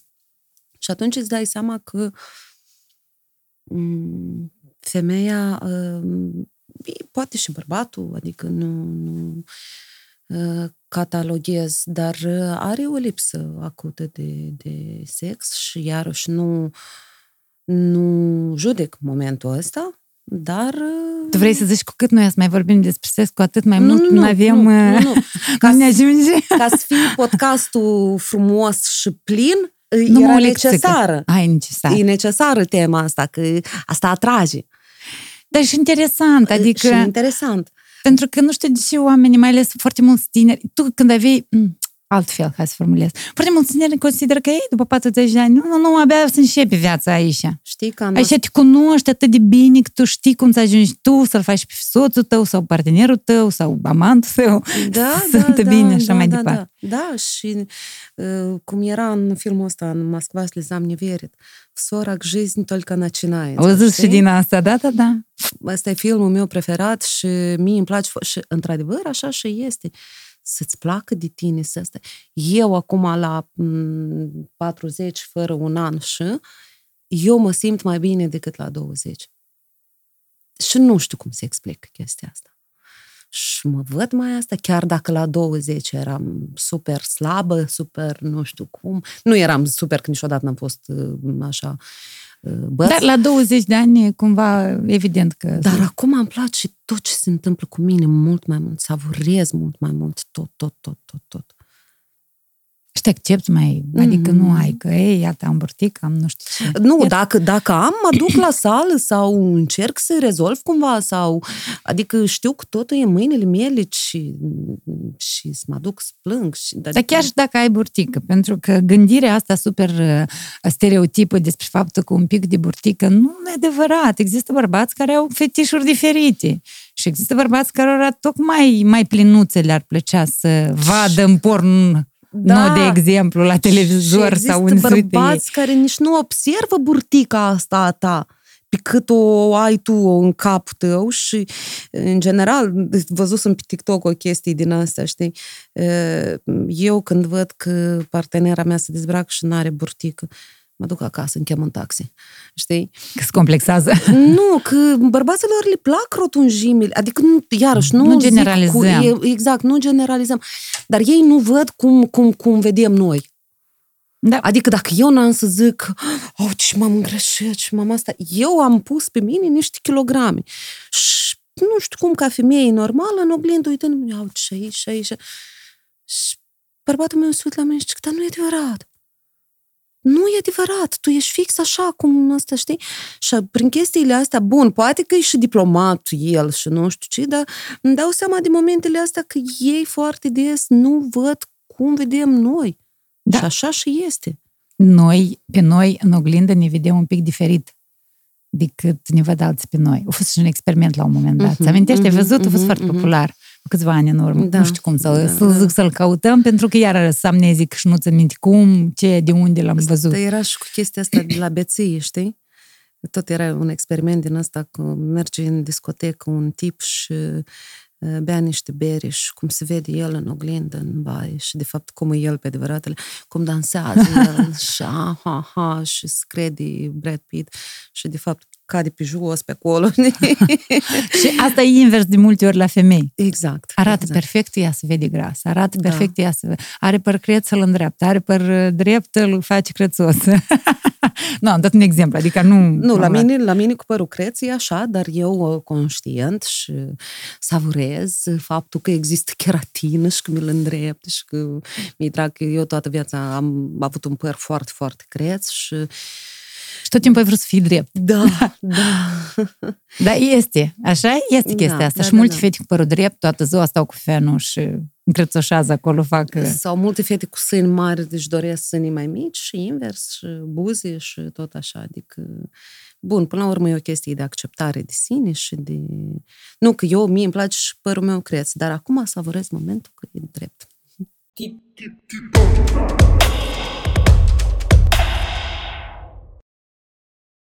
Partener general OTP Bank. Ai pomenit cuvântul, ești rac și ai vorbit cu astrolog. Tu crezi în uh, partea asta de astrologie, ești pasionată de subiectul ăsta, povestește-ne și nouă. Și știi, uh, să știm și noi. Dar nu prea știu multe, știu uh, că mm, ascendentul este mult mai important decât zodia în care te-ai născut. Aha. Ascendentul meu e în taur. Eu stau. Ei, vezi, de atâta suntem și așa bine... Ne combinăm da, aici, da, da, da, da. compatibili. După care știu că tot ce se întâmplă acolo în univers cumva este o, un calcul matematic. Dacă tot vorbim despre o familie de matematicieni. Absolut. Harta asta astrală uh-huh. este foarte calculată și uh, poți să-ți, fa- uh, uh, să-ți vezi viitorul foarte bine știind să citești o hartă astrală.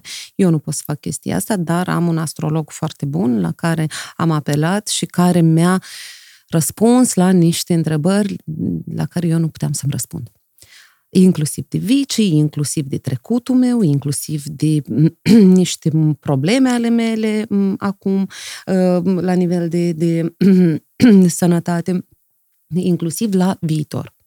La viitorul meu, inclusiv la compatibilitatea cu soțul meu, la ce ne-a făcut să fim așa și multe alte chestii și da, cred în astrologie, în astrologie vedică mai mult cred. Uh, nu știu ce ah. înseamnă vedică și dacă există un alt tip de astrologie, tot nu știu. da, tu. Uite, astrologia asta pe care noi o citim în fiecare revistă, A. rag, berbec, tot asta, asta e... Zodii. Astro, da, da, da, asta e astrologia simplă, nu știu cum să-i zic. Hai să în clasic. Da, clasică, exact. Dar astrologia vedică ține foarte mult și de strămoși, ține foarte mult și de niște planete mai ascunse, ține foarte mult și de niște termeni uh, mai profunzi. Eu tot mai... știu e că trebuie să știi exact ora când te-ai născut ca să-ți faci harta asta, nu? Exact. Ora, da. ziua când te-ai născut, da? Da, e ora, ziua când te-ai născut și deja îți calculează și îți spun... Și este foarte important să știi uh, ascendentul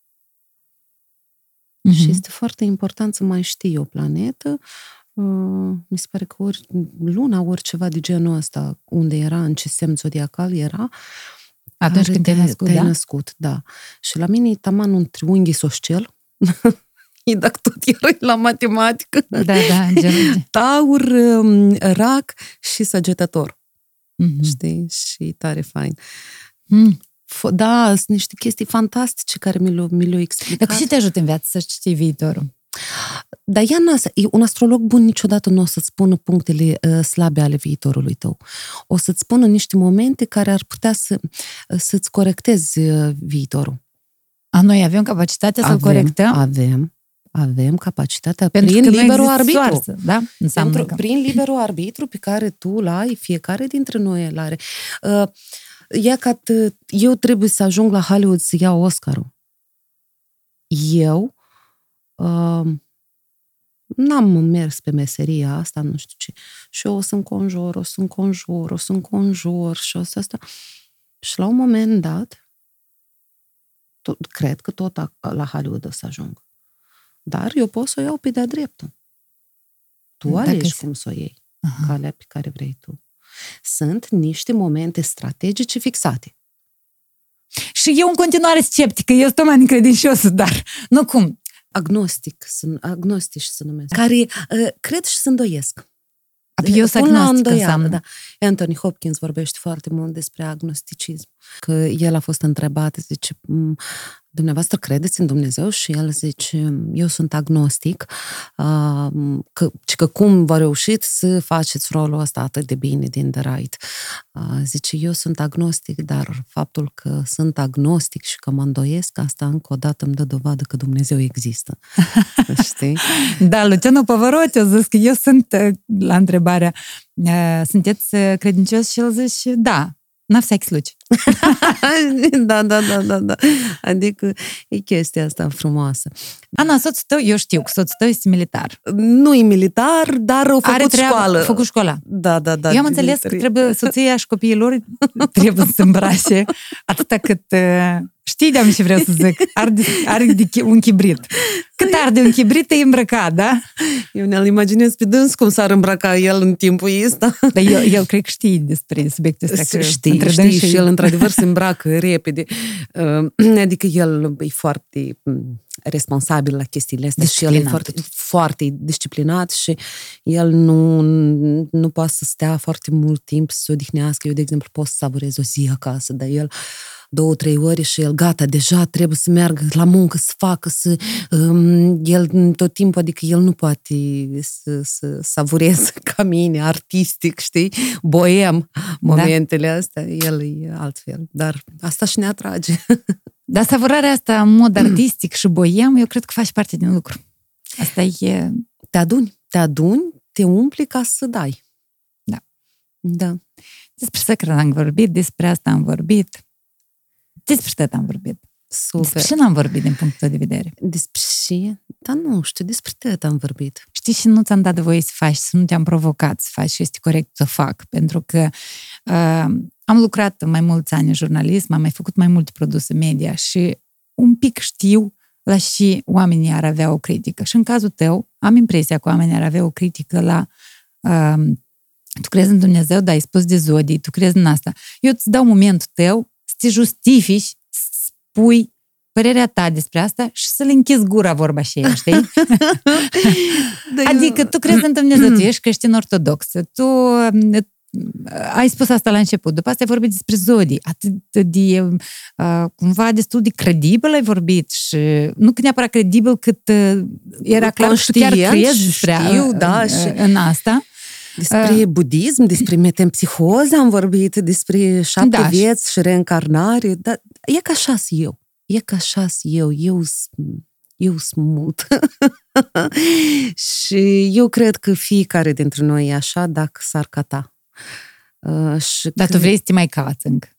Te da, eu nu, dacă eu, știi, cred că viața asta noastră, viața asta noastră este o continuă căutare de noi înșine. Vezi și patetic, așa, poetic. Da. Dar dacă e să o iei așa, pe bune. Atât, când pierzi interesul față de tine, pierzi interesul față de tot. Eu cred că asta e cel mai adevărat. De tine, asta nu înseamnă la nivel de laudă sau la nivel de uh, perfecțiune fizică sau la nivel să te cunoști pe tine, să te accepti pe tine, să te accepti, să te iubești, să te iubești. Dar și înseamnă să te iubești? Nu înseamnă să să te iubești fizic, că te-ai dus și asta Narcisism. Făcut, da, da, da. Dar să, să poți să te critici pe tine. În detrimentul, în detrimentul tău acelei de azi, pentru ca mâine să fii mai bună. Ana, dar tu ai vrut din mică să fii actriță, pentru că din câte am citit eu despre tine, tu ai cochetat cu actoria încă la București când învățai. Tu am făcut, ai făcut liceu la București. Școala generală. Școala generală. Câți ani aveai? Am mers uh, probabil de la 8 ani. Deci tu nu te-ai născut la București. Nu, nu, nu. Te-ai eu... dus la București ca să studiezi Ma, de la 8 ani? Da, sau? nu, nu, a, a fost o chestie foarte frumoasă. Părinții mei au fost prima pleadă de doctoranți și studenți când s-au deschis granițele, uh-huh. în 91.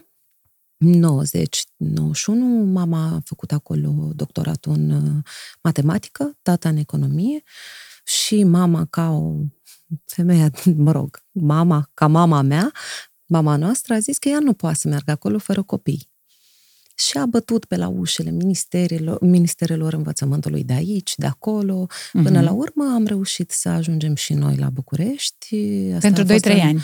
În 92, cât? nu. Deci din clasa 2 până în clasa 7, a sfârșitul clasei a 7. Deci ai reușit să trăiești acolo, să faci prieteni și gata, înapoi, acasă, între șapte. Nu știu dacă am reușit să-mi fac prieteni, nu prea căutam de mic prieteni, dar m-am înțeles, m-am integrat foarte bine în ce se întâmpla. Plus că era o școală de elită, mm-hmm. era o școală unde se, se, făcea, se făceau multe materii în engleză, mm-hmm. cu profesori chiar veniți din Anglia care habar n-aveau de limba română. A, direct, deci tot, tot Exact, lumea. da, da, da. Și, dar dacă revenim la întrebarea ta, da, din clasa 4 am um, cochetat și am avut norocul să fiu într-un teatru profesionist, Notara. A venit un regizor și avea nevoie de figurații. De Dar cum ai ajuns acolo? Păi, a venit un regizor la școală, școala noastră fiind lângă Notara. Ah, ok. Și se monta în 95 Arșiță și Viscol uh-huh. care a luat uh, Uniteru pentru cel mai bun spectacol în acel an. Uh-huh. Și eu în ziua aceea nu eram uh, prezentă la școală și au luat niște fete care să fie îngeri în scenă, niște copilași, ca uh-huh. să aibă niște treceri în scenă. Și eu când am auzit a doua zi, deci am crezut că s-a terminat tot în viața mea. Când n-ai ajuns la teatru. Exact. Și m-am dus la teatru, nu știu de unde am avut curajul acela, că acum nu sunt așa de curajoasă, îl caut câteodată în mine. Și... Îl pierdem pe drum. Printre a patra, da, a cincea suntem mai... Da, păi știi cum, cu cât mai mult vorbim, cu atât mai mult din noi, din curățenia noastră pierdem. Copilul de ce nu, nu vorbește? Pentru că e foarte curat și vede niște și simte niște chestii care mm. maturul le-a pierdut Absolut. în timp. Și cu societatea, și cu noi, cum suntem noi. Și am avut curajul să merg atunci la domnul Dembinski, Dominic Dembinski, numele regizorului, și l-am rugat frumos, am zis, eu nu vreau nimic. Eu vreau doar să stau să asist la repetiții, dacă e posibil. Și el a zis, bine, fată, stai ce treaba am eu cu tine. și eu m-am așezat frumușel în, în sală și savuram, nu știu, eram impresionată de mirosul din teatru, de tot, de tot, tot. Până acum, asta n-am pierdut-o, slavă Domnului. Și la un moment dat, o fată lipsea destul de des la repetiții. Mhm. Și norocul a vrut ca eu să fiu în sală și a zis, auzi, fetița aia, ia vină cu în scenă. Și uite așa s-a întâmplat. Ai jucat că- acolo un rol, ai înlocuit pe cineva. Da, deci e, fata aceea a fost scoasă din distribuție și eu am înlocuit-o și uh, a fost frumos. A fost foarte Dar părinții frumos. ce-au spus când au văzut că te-ai cuplat cu teatru și nu ai uitat și te-ai dus și la studii universitare, adică Păi, nu a fost doar o aventură. um, mama mea întotdeauna m-a susținut. Serios? Adică ea este matematician, tata toți cu cifrele, știi? În pofida la toată lumea, mama a fost, dacă a fost cineva care a fost mereu alături de mine, în orice gaură am intrat, în orice greșeli am făcut, a fost mama. Și ea m-a susținut foarte mult. Tata a avut moment uh, când eram la vârsta de trecere, teenager, că spunea că, ei, nu, hai mai bine la economie, că uite, eu am Da. nevoie și nu știu ce. Și când a auzit că merg la facultate, s-a cam uh, supărat. Și a încercat să, să, să mă convingă să nu o fac. Și atunci i s-a zis, cineva de la facultate a zis, dar nu putem să nu o luăm, că e foarte bună. La cine ai făcut? A, nu, întâi am făcut la uh, Boris Focșa, după Aha. care am plecat la București. Mhm. Am plecat uh, La Uniteam. ex, u, u, la Un ATC. un ATC, da. La un ATC. Da, um, a fost un loc, un singur loc uh, atunci la regie teatru Uh-huh. și eu l-am luat. Wow. Îmi imaginez Mm. atunci părinții tăi cred că nu au mai zis nimic. Ai, nu, nu te mai duci la economie, gata. Nu, nu, nu, nu. Gata, au uh, luat fata noastră locul la bursă. Cum? Ei, știi că părinții mei sunt niște oameni foarte înțelepți și nu contează dacă... Asta, asta încă nu-ți asigură un viitor frumos. Că ai intrat. Cam, cam intrat. Tu să absolvești. E, Aha. Și e, eu am făcut atunci ce mi-am dorit eu și am, uh, am trecut de la regie la actorie. Tata nici până acum nu înțelege momentul ăsta de ce am lăsat regia. Uh, Ca după asta să las și actoria de la București, Mhm. să revin la Chișinău, să fac jurnalism. Câți ani ai făcut actorii la București? Uh, unu. Un an, după Un asta ai an. venit și un an la jurnalist. Exact. Și m-am întors înapoi la actorie, la domnul Todorov și la Anatol Durbală. Aha. Mulțumesc! Eu îți mulțumesc. Dar eu am un cadou pentru tine. Ți-am spus despre cadou uh, la emisiune, nu este la începutul emisiunii, nu este un secret. Am un cadou pentru tine la final de episod.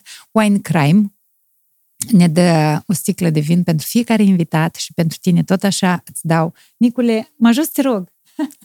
O sticlă de vin de la Wine Crime este rozeul aventurilor tale. Este același vin pe care noi l-am băut aici la masa noastră. Mulțumesc că ai venit. Ne-a făcut mare plăcere să-l bei eh, atunci când eh, o să vrei tu la un cenaclu, poate, de ce nu?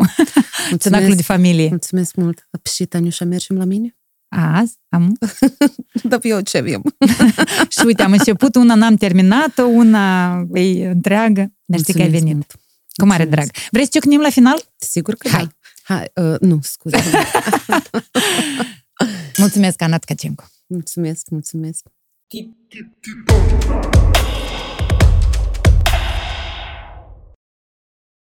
Partener general OTP Bank